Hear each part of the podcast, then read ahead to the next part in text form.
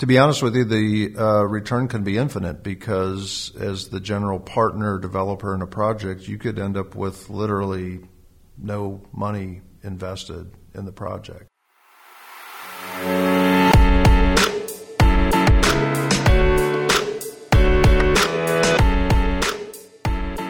Hello, and welcome to today's episode of Invest in the West, where we talk about investing strategies and real estate related topics in the western part of the United States. I'm Nicholas Cook, and I'm here with my co host, Matt Williams.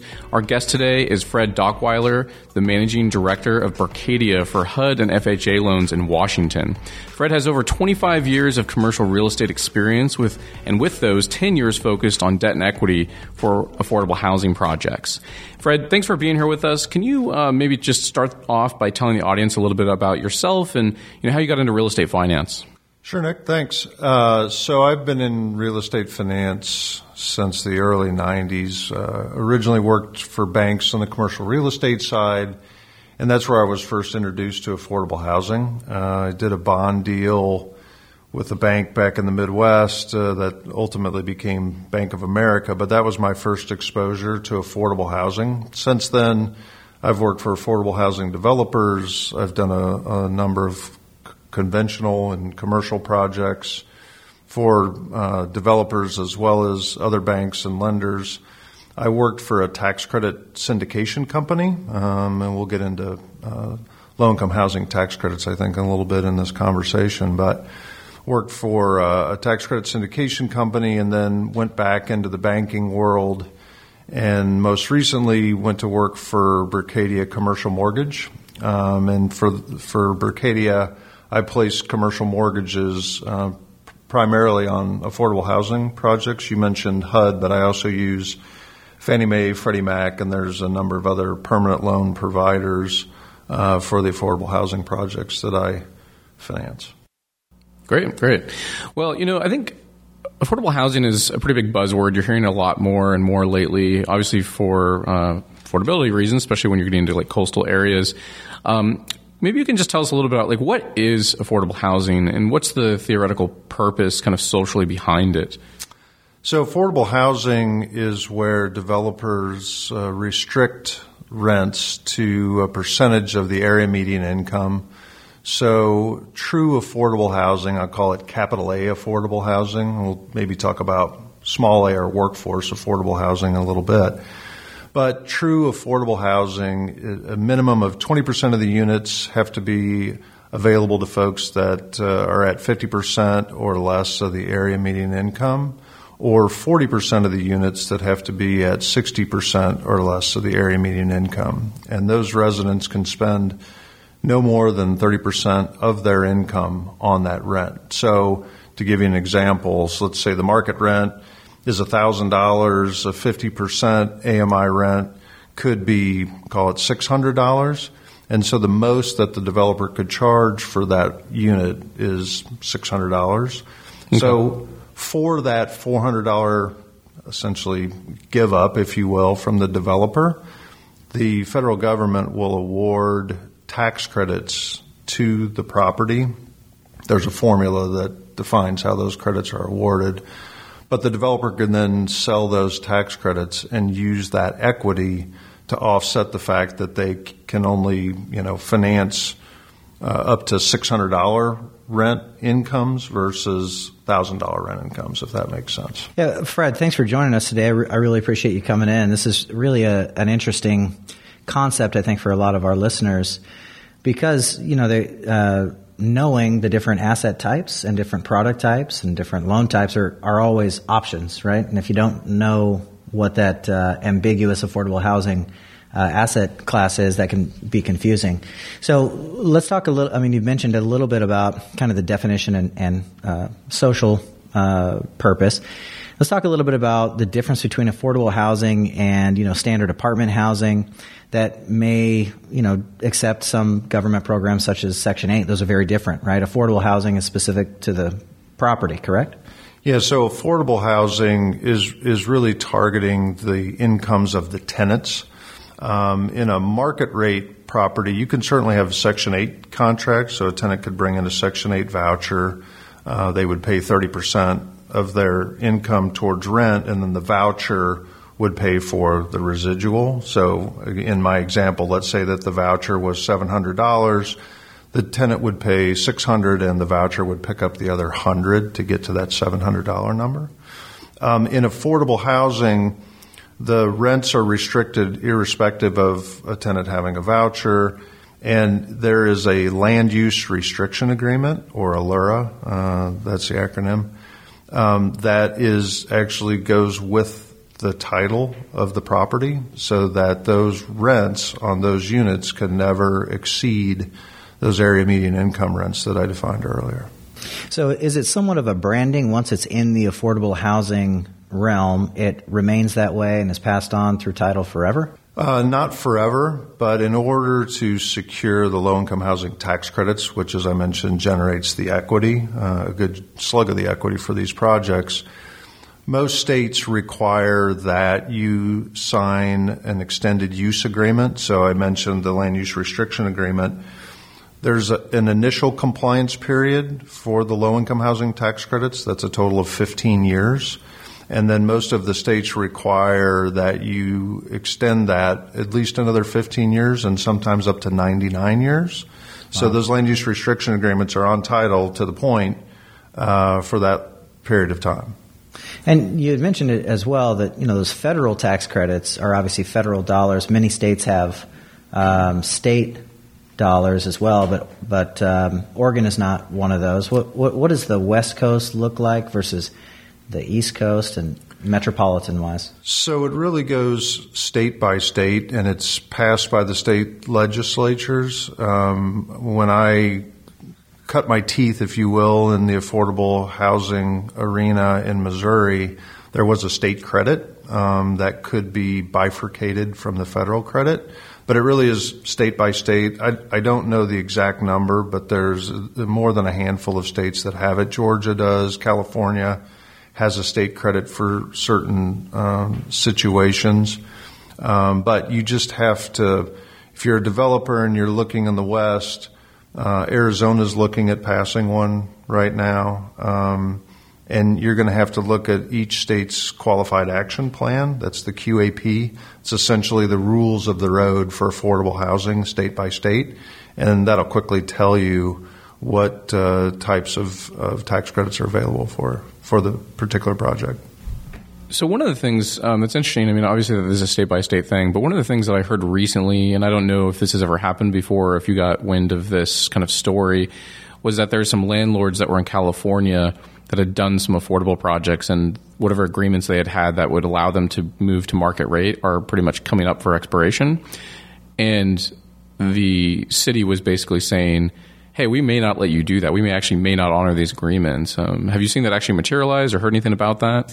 Uh, I haven't heard about that specifically, but I will I will say that the uh, original land use restriction agreements, uh, most of them were just for the 15 years. So the Tax Act of 1986 is what uh, generated the low income housing tax credits through Section 42. Obviously, we don't want to delve too deep into that, but. But uh, but the point is that that under that original under those original land use restriction agreements, um, those essentially expired, and then you could take the project to market. There was a three year period to transition that, so you couldn't just immediately kick the residents out and go to market.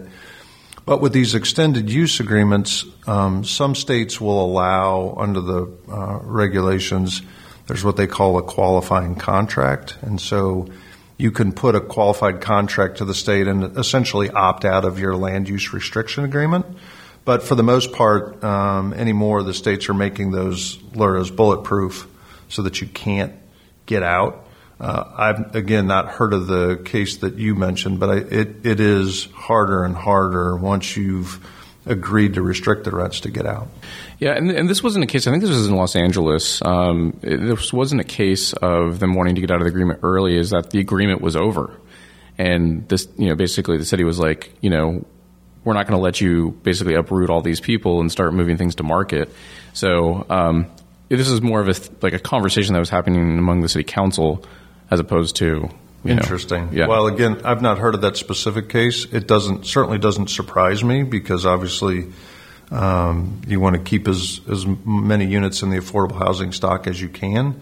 But I would be surprised if there was some legal aspect that the city could stand on to, you know, essentially keep the project affordable if the uh, if the owners didn't want to didn't want to do that.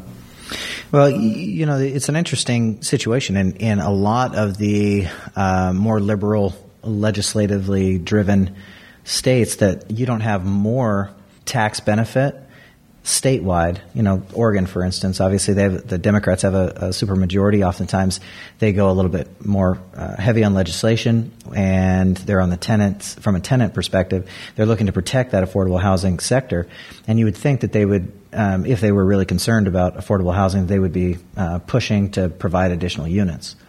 Well, certainly they encourage, uh, the states all do, uh, encourage affordable housing. I mean, as part of the reason we're here is to talk about that because it becomes more and more prevalent. Um, I think workforce is another buzzword that we can touch on here in a little bit. But in terms of the state's encouragement, some of the things that they do, quite frankly, a lot of it's geared towards nonprofits. However, as a for profit developer, you can incorporate a nonprofit in your partnership to do things like tax exemption, things like that that can help the overall cash flow of the property. Mm-hmm. Um, and the states are, are more than happy to to give up the right to that real estate tax in order to facilitate more affordable housing. Right. Well, you know, the, the term affordable housing is really a buzzword with just about every politician. What, what are some of the barriers to uh, affordable housing? Well, from a for profit uh, developer perspective, I mean, one of the largest barriers is is just all the intricacies of structuring a partnership, understanding all the rules of the road. So, for instance, I mentioned the qualified action plan. Um, the other big barrier is that these tax credits, for the most part, are competitive. So you're sending in an application, you're submitting an application to the state requesting tax credits um, or in the case of uh, tax exempt bond deals, requesting private activity bond allocation. And you're not the only one showing up to do that. For instance, in Washington, the last bond round, there was $230 million of tax exempt bonds that were awarded to various projects, and there was ne- nearly a billion dollars of applications.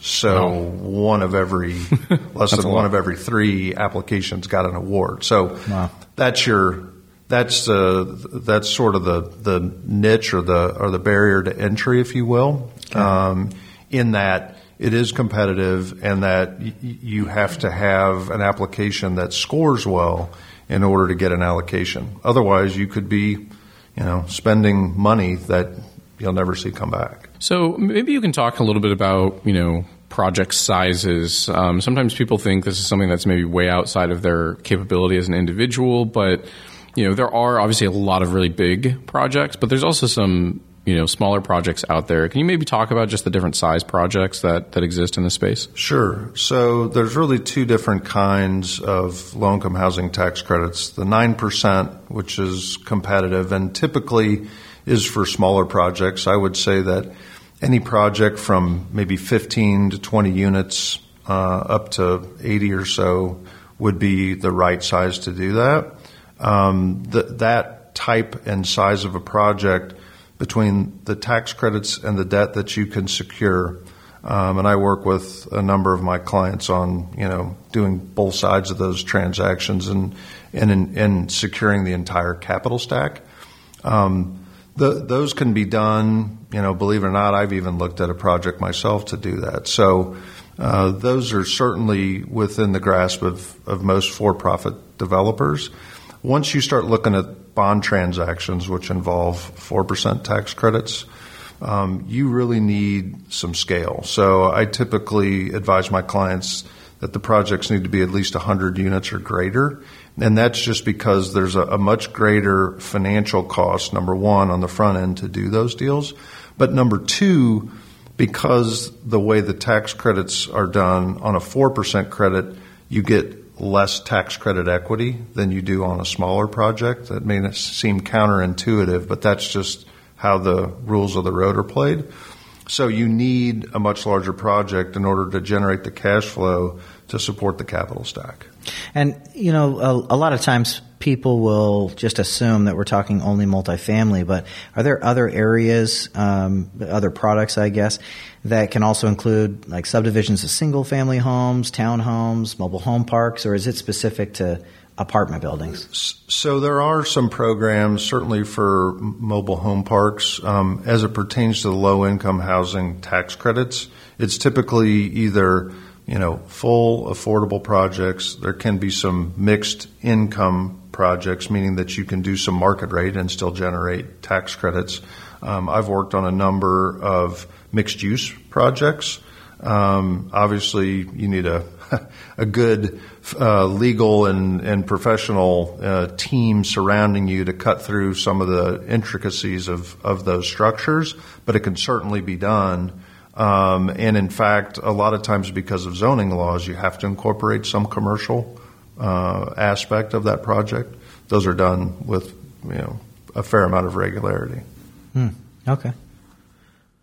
So one of the things that's, I mean, obviously, like with affordable housing, people are trying to figure out how to, you know, provide more more supply because obviously the demand is there. There's some other tools that people have used, maybe outside of, you know, ground up development and things like that one of the things that we've seen roll out in some other cities, and one is uh, in Oregon statewide, was um, inclusionary zoning. Maybe you could just kind of share your thoughts on that as a policy, if you think it's effective, like just. I, in terms of inclusionary zoning, um, if you're going to be an affordable developer to begin with, it really doesn't affect that aspect of it. But I think as a policy uh, in general, I'm, I'm not so much in favor of it um, because I think that um, developers just in general get a, a, little taken aback by inclusionary zoning. You don't quite understand maybe all of the rules as it pertains to that. I know there's a lot of times fee in lieu, so you can pay a fee to avoid including affordable housing mm-hmm. in your project.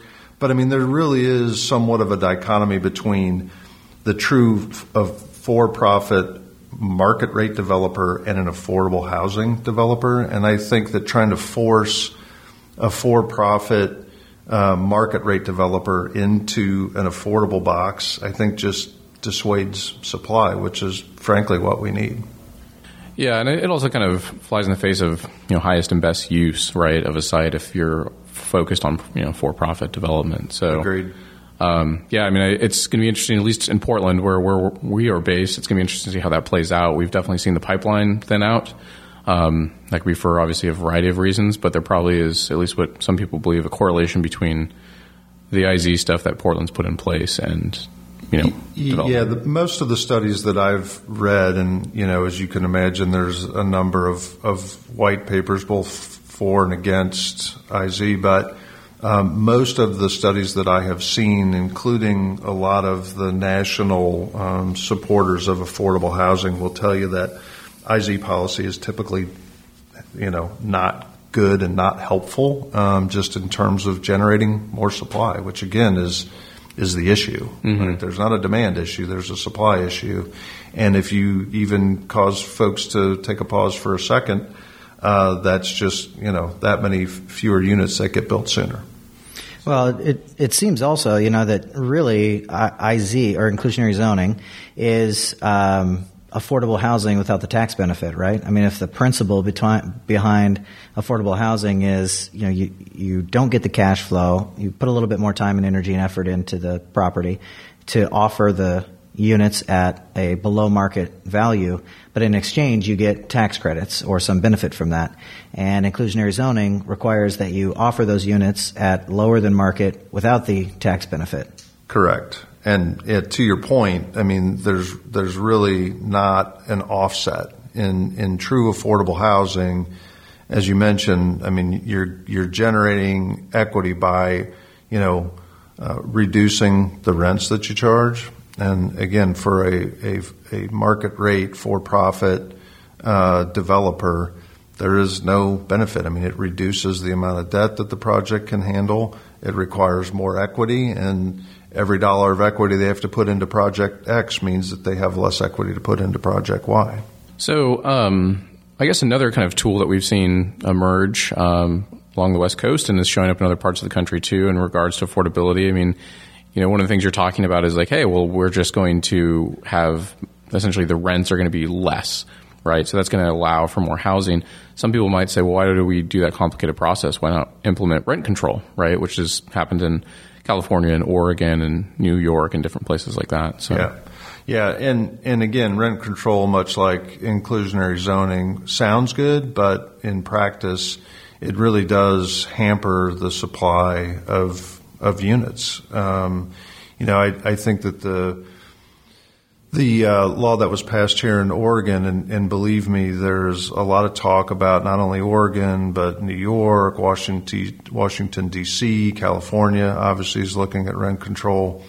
And again, most of the affordable housing advocates will tell you that that is the last thing that we should be imposing um, and that it it really does the opposite of, of what it's trying to trying to do. And in fact, if you look at the Oregon law, I mean, I mean it's out there, but if you look at where you can take rents, I mean, it really doesn't have a lot of effect. It just creates more noise, frankly, and. Uh, back to what I said about inclusionary zoning, I mean, it just causes people to hit the pause button to figure out the ramifications all uh, on on what, what the laws are going to impose upon them, and stops the process of building more units. How much actual housing experience do the policymakers have? And I mean that's a question that um, you know you see some of the people that are assigned to be the um, housing advisor to um, you know senators and House of Rep folks, and I just don't understand where their experience comes from. For them having a passion about for this and for having an emotional connection to it, I don't think speaks to the logic behind the policy or the experience they have. And I'm not I'm not clear on who they're using to advise them. Yeah, that's uh, that's a great point. I mean, you know, the there are a number of affordable housing advocacy groups, to say the least. Um, and while they try to give their input and have it heard in Washington, and I think for the most part they are, I think people do listen. Um, but you know, it certainly would be helpful to have more folks with you know true affordable housing or even development experience that are either helping to set policy or at least advising on it.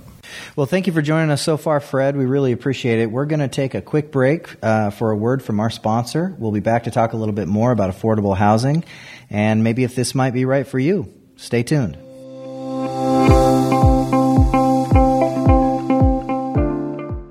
Every real estate transaction is an investment. Whether you're buying your first home, selling your current home, or looking for an investment property, you're spending hard earned money and building wealth. Matt Williams and his team have the tools to make every real estate experience a great one. Unlike other realtors, Matt and his team have industry expertise and resources that save you money and simplify the process. If you're thinking of buying or selling a home or want to work with a true professional to invest in real estate, go to bisonproperties.com to learn more about Matt Williams and his team. That's B I S O N properties.com.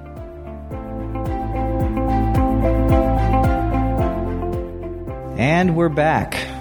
We are here talking to Fred. He's going to delve a little bit into um, whether or not the, some of these products might be right for us as investors and who's in that space. Fred, uh, thanks again for joining us. What kind of returns can someone really earn holding affordable housing and, and utilizing the affordable housing template? Well, I'll, I'll, be honest with you. For the for-profit developer that wants to get involved with it, the way the capital stack is ultimately um, put together between the low-income housing tax credit equity, um, debt, you'll have some deferred developer fees, and there may be some soft monies available from either federal, you know, state, or local municipalities to be honest with you, the uh, return can be infinite because as the general partner developer in a project, you could end up with literally no money invested in the project. Now, again, a lot of technical aspects of structuring that, but For the most part, the returns uh, are fee driven, so developer fee. Um, if you're a vertically integrated for profit developer, you can generate construction management fees or contractor fees if you own a construction company, and then also management fees. So there's management fees derived from you know overseeing the compliance of the low income housing restrictions on the units, making sure that tenants are income qualified, et cetera. But those are the primary places uh, that a for profit developer could derive income from a project. To be honest, there's not uh, a great deal of cash flow, and what cash flow there is is typically sucked up by the developer through incentive management fees because ultimately the tax credit investors are looking for tax credits and taxable losses. They don't care about the cash flow. So if I'm hearing you right, there's, um, you know, if you're out looking for an apartment building that's going to cash flow, this isn't maybe the right product. But if you are uh, in the development, management, um, and maintenance business, you're basically creating your own client and continuing that on to, to feed that business. Is that? I'd say that's an accurate summary. Yep. Great. And you know what? What's the financing situation? Obviously, um, you know, if you buy a single family home, it, it, it may sound complex if you've never purchased one, but in comparison to a commercial product or a multifamily product, a single family home is uh, like filling out a, a, a, simple application at the DMV. Uh, whereas we have a pretty significant shift when you get to affordable, right? That's correct. So in in the affordable, there, as I mentioned at the top, there's there's really a, a myriad of permanent products uh, available, and what I mean by permanent. So Fannie Mae, Freddie Mac, you can do you know HUD products, and a lot of banks for Community Reinvestment Act or CRA purposes will look to do both the construction and do the perm lending on their books. Remember, as I mentioned earlier, that the initial compliance period under the land use restriction agreement is 15 years. So your permanent debt has at least a 15 year term. But what's interesting in affordable housing, there's two aspects that aren't available to market rate developers. Number one, you can get a forward rate lock on your permanent product uh, that can go up to three years forward. Wow. So you could lock a rate today that doesn't convert until the project stabilizes 36 months out. Hmm. Uh, that's one thing. The other thing is that because the cash flow is constrained by the rents that are constrained, um, the debt service coverage and the loan to value requirements are less. So your typical um, debt service coverage requirement is a 1.15 versus your standard 125 in a market rate development and you can go up to 90% loan to value. So between all of those things, being able to secure a rate, especially in today's low interest rate environment, and push the proceeds a little bit. Again, remembering that your NOI, your net operating income is constrained by lower rents. Um, you can pretty much assure yourself of what the capital stack ultimately is going to look like for the project. So from that perspective, you know, there's a benefit. So obviously these are really different loan products, right? And so um, they're more complex. We just kind of touched on that.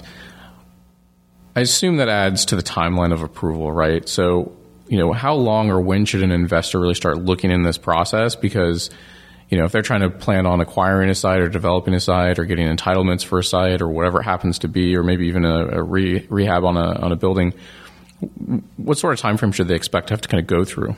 So it really depends upon each state's application period, right? So if you're looking for tax credits, each state either has an annual or a bi um, or, a semi-annual um, application period in which you can apply. So once you apply, those projects are typically awarded either tax credits or bonds within, you know, call it 60 days post application deadline. Mm-hmm. And then from there, you can expect anywhere between six and nine months to be able to close your project because even though you've received letters of intent that you need for your applications for the various aspects of the capital stack, now you have to go and negotiate those. You have to go through the closing process.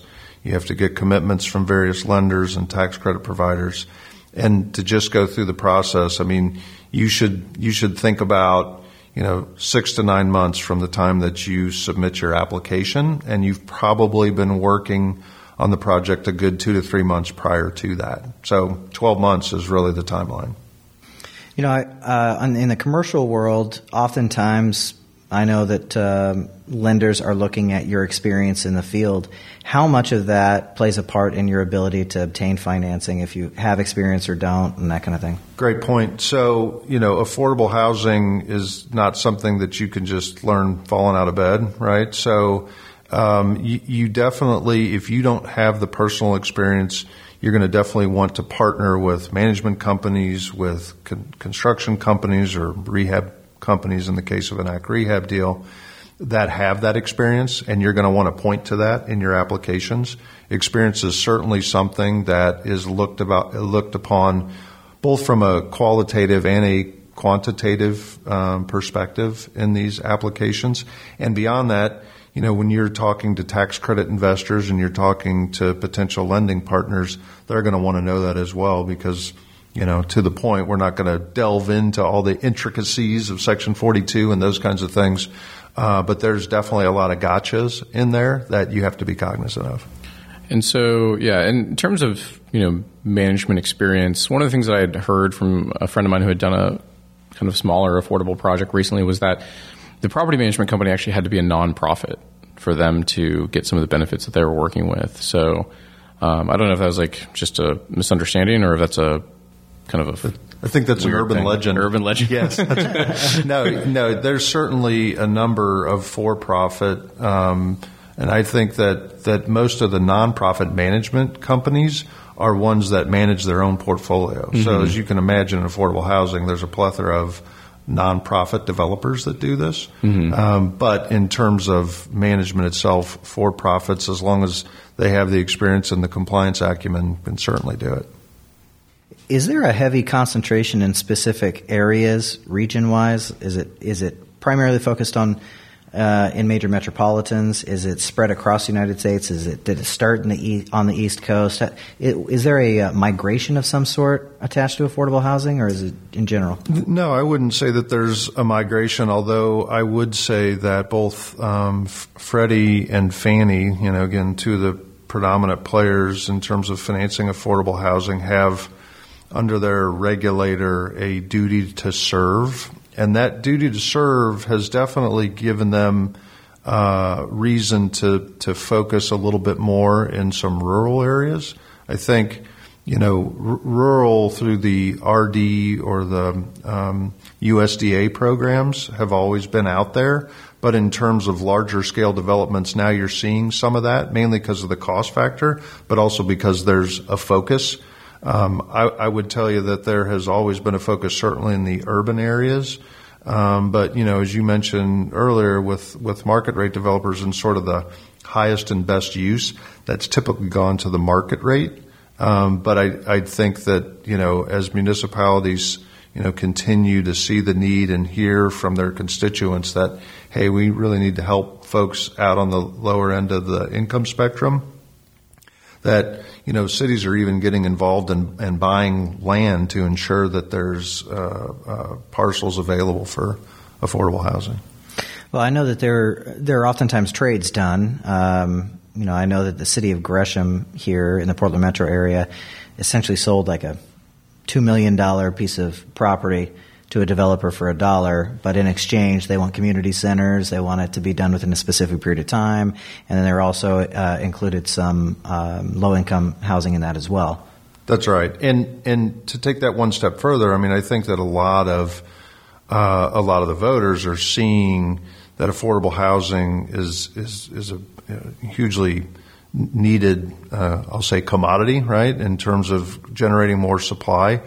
For instance, the city of Vancouver, Washington, a couple of years ago, put to vote um, a, uh, a, sales tax which was passed and generated $42 million that the city is doling out, 6 million per annum over a seven year period of time towards affordable housing. Um, you can get up to, I think, $850,000 per project as a developer to do that. And that's both for and nonprofits. Um, the city of Los Angeles passed Measure Triple H, which was a quarter cent um, sales tax that the voters approved overwhelmingly. I think it was like 63%. And it generated $1.2 million towards not only homeless but affordable housing projects throughout the LA County area. Wow, so so good things can be done legislatively. that's that's good news. Now, from a banking perspective, obviously, you know one of the benefits to the affordable housing piece is that you can come in with a little less skin in the game. You secure low interest rates for longer periods of time. Are the banks doing this out of the kindness of their heart? Is there a benefit for them? Is there security backed by um, you know some government entities? How, how does that piece work? Yeah, so two things. I mean, especially when you have, um, if we're talking about true affordable housing and you have the low income housing tax credits and the investors that are involved in those, because of the benefits that inure to the investors, they're typically not going to let those projects fail. So, for instance, if there's a hiccup in a deal and the developer, the general partner, can't fix it, they'll typically step in. So, to the point, um, the return thresholds, you know, are in the single digits in terms of an internal rate of return that folks require. As I mentioned, from a from a bank perspective, there's the Community Reinvestment Act, so it checks that box. But there certainly is um, uh, security. There's a lot less risk, if you will, in affordable housing, just because of a the attention, and b because that equity drives the debt down to a point where even as I mentioned at a 115 debt cover. That doesn't seem like a lot, right? But there's plenty of cash flow in those deals. And and as you mentioned too, I mean these aren't developers that are in to build it and then out. A, a majority of the time, as you mentioned, it's vertical, right? So they the uh, developer is oftentimes the uh, end holder or carrier. So the developers will ultimately receive the property back once the investor is, we'll say, out of the partnership at the end of year 15 or a little bit beyond that. Um, and typically, what we see in these projects, again, remembering that you're signing a land use restriction agreement that's going to go beyond those 15 years, is you'll see the developer do what they call a resyndication and apply, get new tax credits, rehab the property, freshen it up, and do the same thing all over again. And are you seeing any of these affordable housing projects actually enter the opportunity zone? And being developed there? Is it too early to see? So the the opportunity zone is you would think should marry quite well with affordable housing, but in fact, because a lot of the investors and opportunity funds, right, they get the step up at the end of year 10. Well, you still got five years left in your initial compliance period. So it causes a bit of a problem because it's really difficult to refinance your property in year 10. So you can find that in the perfect storm. I've seen instances where developers themselves are selling some other assets and they'll roll those proceeds into a tax credit deal. Um, and that'll be part of the equity contribution. So there's ways to structure it, but for the most part, these projects don't really lend themselves well to uh, incorporating opportunity zone funds with it. Well, it would seem that it, um, because, I mean, the other challenge, I guess, to that, given the size of these projects, is that you have a, a call in 2026 for the gain that you roll into it anyway. And I would see that being a little bit of a challenge for someone that's going into a, a, a deal like that. Yeah, there's there's quite a few things that you'd have to structure around, and again, I've seen it work with you know when all the stars and planets align, but otherwise, it's it's really tough to marry all of those elements together into a, a single project. It's too bad they didn't run them more parallel because then that could be a really good opportunity. I mean, you're going into areas that, you know, theoretically were more blighted as opposed to, you know, more prosperous. And um, seems like that's probably where they would want to see some of this type of housing stock. But um, you know, we've talked a lot about just financing a little bit and, and, then some of the development, but you know, one of the things that people often think about too when it comes to affordable housing is managing the asset. Um, and some people think that affordable housing projects are actually more difficult to manage. What are, what are your thoughts on that? Do you think that's true or? Certainly, there are compliance issues with affordable housing that you have to be uh, cognizant of. One, one of the things in particular, the developer that I worked for also did the management side, and we had we built a, a, fairly sizable fireproof vault in the bottom of our office. And you wonder, well, why would he do that? Well, the reason is when you initially income qualify folks in those units, so the very first residents that, that take place in the projects, you have to keep those files for a minimum of 10 years. So you can't ever lose those. And, and I was working for a developer before, you know, microfiche and, you know, well, I guess not microfish, but PDFs and some of those things were as prevalent as they are today. Yeah. So, you know, it's those kinds of things that you need to be cognizant of. But in terms of compliance, if you fall out of compliance, there can be what they call recapture. And what that means is that the government can come back and say, you did not follow the rules of the road we are going to recapture some of the tax credits that you have previously received. That obviously can cause a bit of, of financial distress on the developer because typically they are uh, on the hook for ensuring that the investors get the tax credits that they, you know, paid for. Um, and once you fall out of compliance, that that certainly gets a uh, hyper sense of scrutiny from the state agency who oversees affordable housing.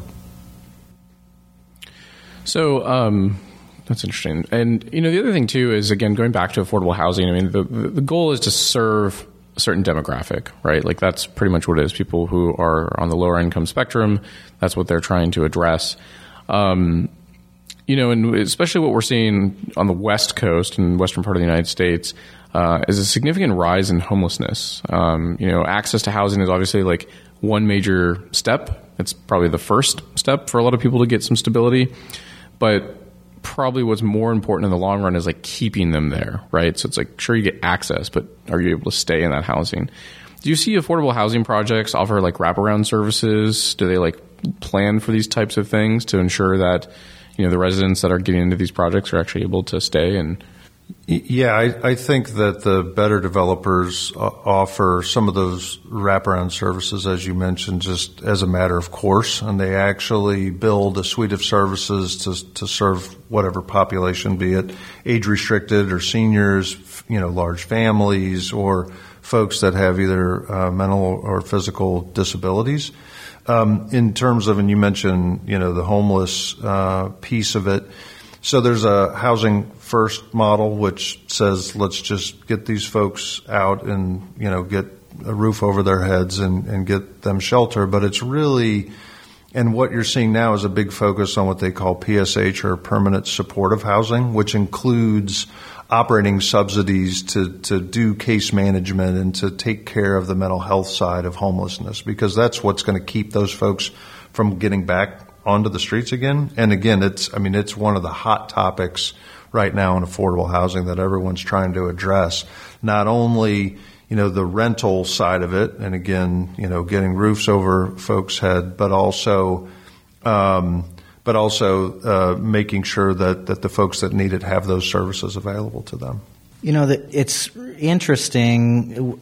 Prior to the show, you were talking a little bit about that uh, middle ground, right? Whether it be the um, college graduate that comes out and picks up a forty thousand a year job. They've got enough money to not qualify for any subsidy, but not enough to get into a unit that's near work. They got to pick up a roommate or a family that's kind of doing the same thing, right? I mean, you're either spending it on um, daycare for the kids, or one spouse is staying home to care for the kids, and which obviously drops your income. What would you say about that being a target, that middle space, uh, as far as um, qualifying for for some of the affordable housing units? So I, I call it the missing middle. It's not just me. There's a number of folks that uh, that that conversation is is ongoing for a couple of different reasons. You know, you talked about the target, right? So there's a lot of folks that are in that sort of middle income aren't going to qualify for the low income restrictions, right? And you know, you're seeing more and more mixed income affordable projects. So you've got a cohort of low income folks, you've got sort of middle income folks, and you may even have some market rate units. Um, you know, that discussion is is really becoming uh, uh, more of a hot topic because, as I mentioned earlier, tax credits and bond allocations are limited in in qual in, in quantity. Excuse me, and because of that, there is actually a lot more subsidy available to projects than there are projects that are getting awards. So they're talking about, hey, if we can do, call it 80 to 100 or 120 percent of area median income rents versus, you know, even those still have a 10 to 15 percent advantage over market rents. Let's figure out again how to get roofs over those folks' head and let's do it closer in to the job centers because right now those folks are being forced so far out you can't even get public transportation in some of those areas. So to the point, um, that will continue to gain momentum, in my opinion. Um, and and as proof of it, Freddie Mac uh, two years ago rolled out what they called a non-LIHTC forward program. So it was really targeted at workforce housing and still gave you the benefits of a forward rate lock. They were given a half a billion dollar allocation and uh, for this year for 2020, and it's already gone.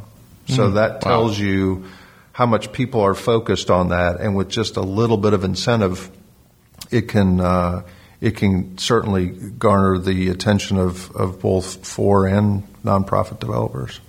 Well, it certainly seems like one solution that people are looking for is some type of um, transitioning benefit program because you know it's either you're in or you're out type situation. At some point, you make too much to be able to qualify for a Section 8 housing voucher, which then prevents that individual from taking the next step, the next promotion at their job, and a second job to make things happen and get ahead. And um, from an affordable housing perspective, I could certainly see from a tenant uh, scenario on the tenant side and them saying, hey, when, once I'm here, I'm stuck here. Yeah. Well, so, you know, the original, I think, you know, I'll call it thesis behind affordable housing was to get folks to a safe, decent place that they could live and afford at 30% of their income. And then that would allow them to focus on other aspects, improving themselves, getting an education, improving their job status, and, and ultimately getting out of that affordable housing project to a home to, you know, wherever, right? Um, I think that that somewhere along the way that got lost a little bit, and you were seeing more and more people, to your point, that just sort of entered into an affordable housing project and were just sort of there, right?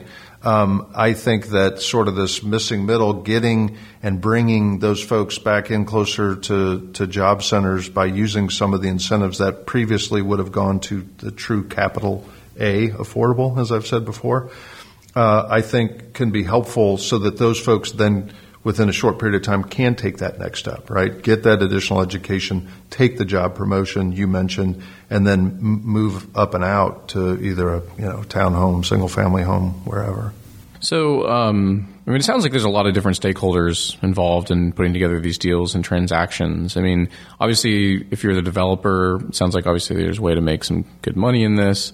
Uh, if you're one of the parties interested in the tax credits, that can be beneficial. But when you step back and kind of take a look at affordable housing and these projects and how they work, do you think it really is a good deal for, you know, not just the investor, but also the tenants and then also the taxpayer who ultimately is, you know, funding a lot of these credits? Certainly, from the resident standpoint, I mean, if you've gone into any new affordable housing project, they rival the market rate stuff. I mean, you'll see in some instances granite countertops and those kinds of things. Um, so from from the resident's perspective, absolutely. Um, I think from the taxpayer's perspective, you know what I believe is that, and again, I, I go back to a couple of the examples I said in the city of Vancouver, Washington, and LA County. People understand and and I think truly believe that we need to help those that are less fortunate, and they're willing to put their votes in to prove that fact. But I also think that the more we can get folks, and especially tying in some of the wraparound services that you mentioned earlier, then that takes a lot of stress off of you know the emergency you know systems and, and food stamps and a lot of the sort of the uh, welfare type um, things that taxpayers finance, right? I mean, ultimately, that's where our tax dollars go to finance those programs. So I would like to think especially as we continue and hopefully continue to accelerate the supply of affordable housing, that that'll take a little bit of a burden off of those various programs. Well, it certainly seems. I mean, from an, uh, when you look at it in terms of logic, you know, we want healthy communities. We want people to have housing.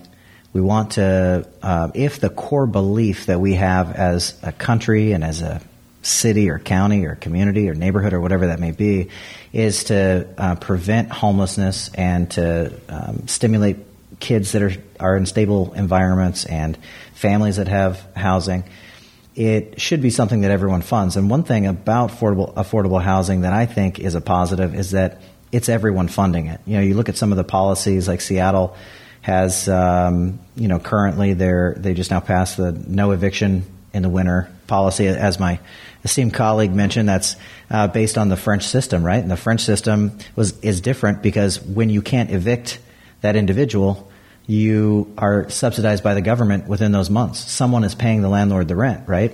That's not the case in Seattle. Instead, you as a landlord directly are hit with that. Same with the inclusionary zoning. You take on the additional liability and get none of the benefit.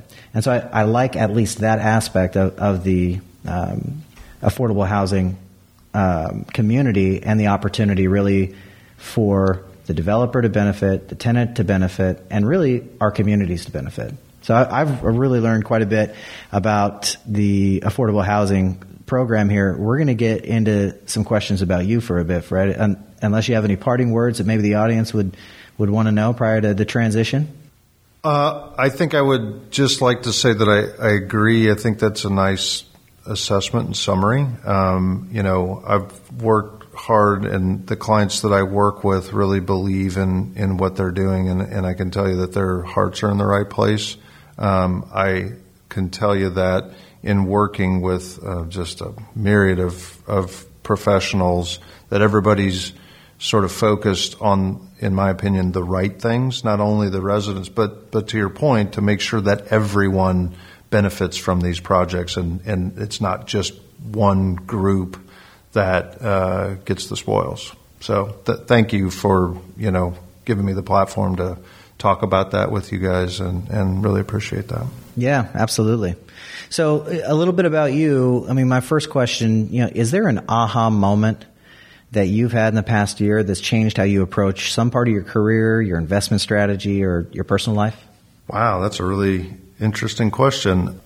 You know, I think the one aha moment that I've had, um, I've got a couple of stepsons that are in college, and, and my son is just about ready to graduate high school and to see them, frankly, go from probably what I was back then, as kind of a, kind of a knucklehead, uh, to sort of taking the next steps to like look at and and formula, formulate the next part of their life, and knowing that, at least I would like to think that I, I was part of how they got to that point was pretty cool, and that you know, I can check the box in terms of, you know what, as a parent, I did okay. And, and that may sound odd as terms of an aha moment, but for me, just knowing that I did good for my kids like that was, was pretty special, I have to say.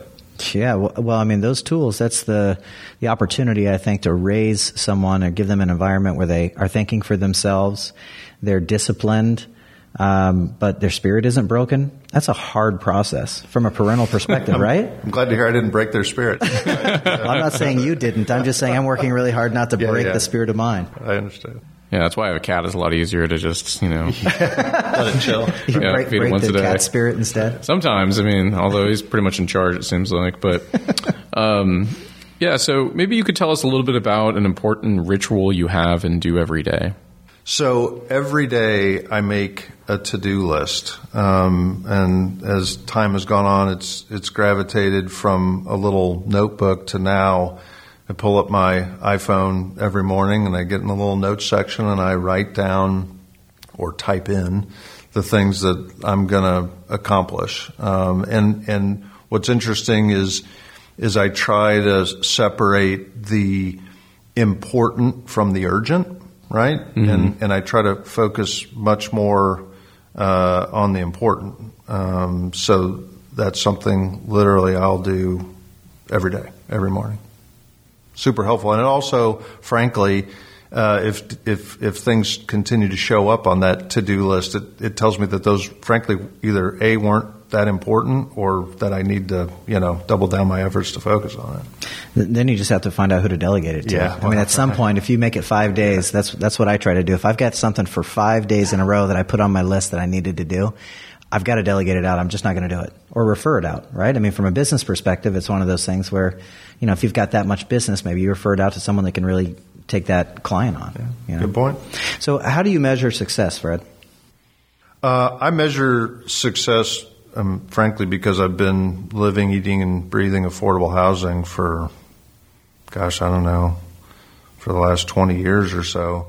Um, I measure success by, you know, how the transactions complete. And what I mean by that is, you know, working with the team, and it truly is a team or sometimes a small village to get a deal closed, just to kind of see ultimately the benefit. And then I try to, you know, there's always something you can learn from those things, and and the and the things that I can take and then apply to make the next deal a little bit easier. That's kind of how I measure that, right? Um, and again, that may sound a, a, little strange, other than the fact that I think you can always get a little bit better, and you can always learn things from people. Um, one of my mentors used to always tell me, "You got two ears and one mouth; use them in proportion." Right? Yeah. And so I think that being able to listen and and see what other folks are doing and, and take some of those things, uh, good or bad, right, and apply them to the next deal is super important.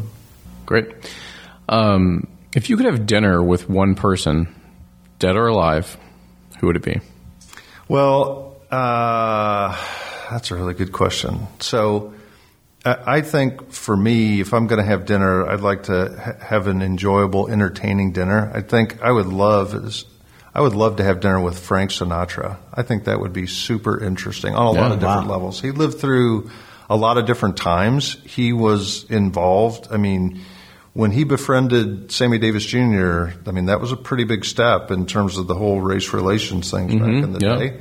Uh, and you know, I mean, he obviously enjoyed his bourbon. That's not a bad thing, No, it's right? definitely not. And uh, and a good steak. So you know, have have dinner with uh, Frank Sinatra in Vegas. That'd be fantastic. Wow, that's a great answer. It is. So, at dinner, are you having whiskey or wine? Oh, I'm definitely having bourbon. There's no doubt. About that. And there's a difference, bourbon Oh, and yeah. whiskey. There is. There is. Any favorites? Uh, well, you know, I lived in Louisville, Kentucky for a while. Notice how I say Louisville. So, uh, Woodford Reserve was one of the first things I think I drank once I got off the plane when I was there. So, I've been gravitating more to rye. I like a little bit of the sweeter stuff. And so I'll just go into Total Wine and pick something I haven't had before and kind of check it out. I think, honestly, one of the best ones I've had uh, in recent times is some Jefferson's Ocean. A little spendy uh, in terms of what a fifth costs, but it's pretty tasty. So Nice. I'll have to try. give it a yeah, give it a try. Have you, have you tried that, It's Nick? got a little. I have. I've. I've.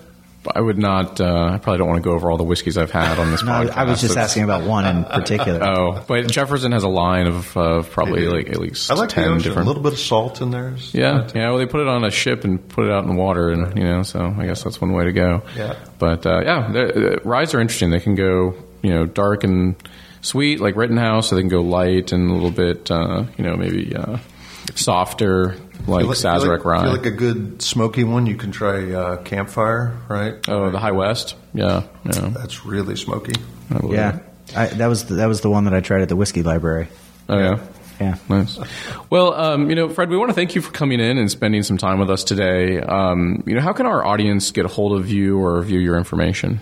So uh, Fred F R E D dot Dockweiler D O C K W E I L E R at Berkadia B E R K A D I A dot com, or you can always feel free to call or text me on my cell 503 261 3668. Perfect. Well, thanks, Fred. Really appreciate it. Uh, thank you for joining us today. If you find this show valuable, we have two favors to ask. The first, please subscribe to our podcast. And the second, give us a review. The more subscribers and the more reviews we have, the better the show and the better the guests. Until next time, invest in the West.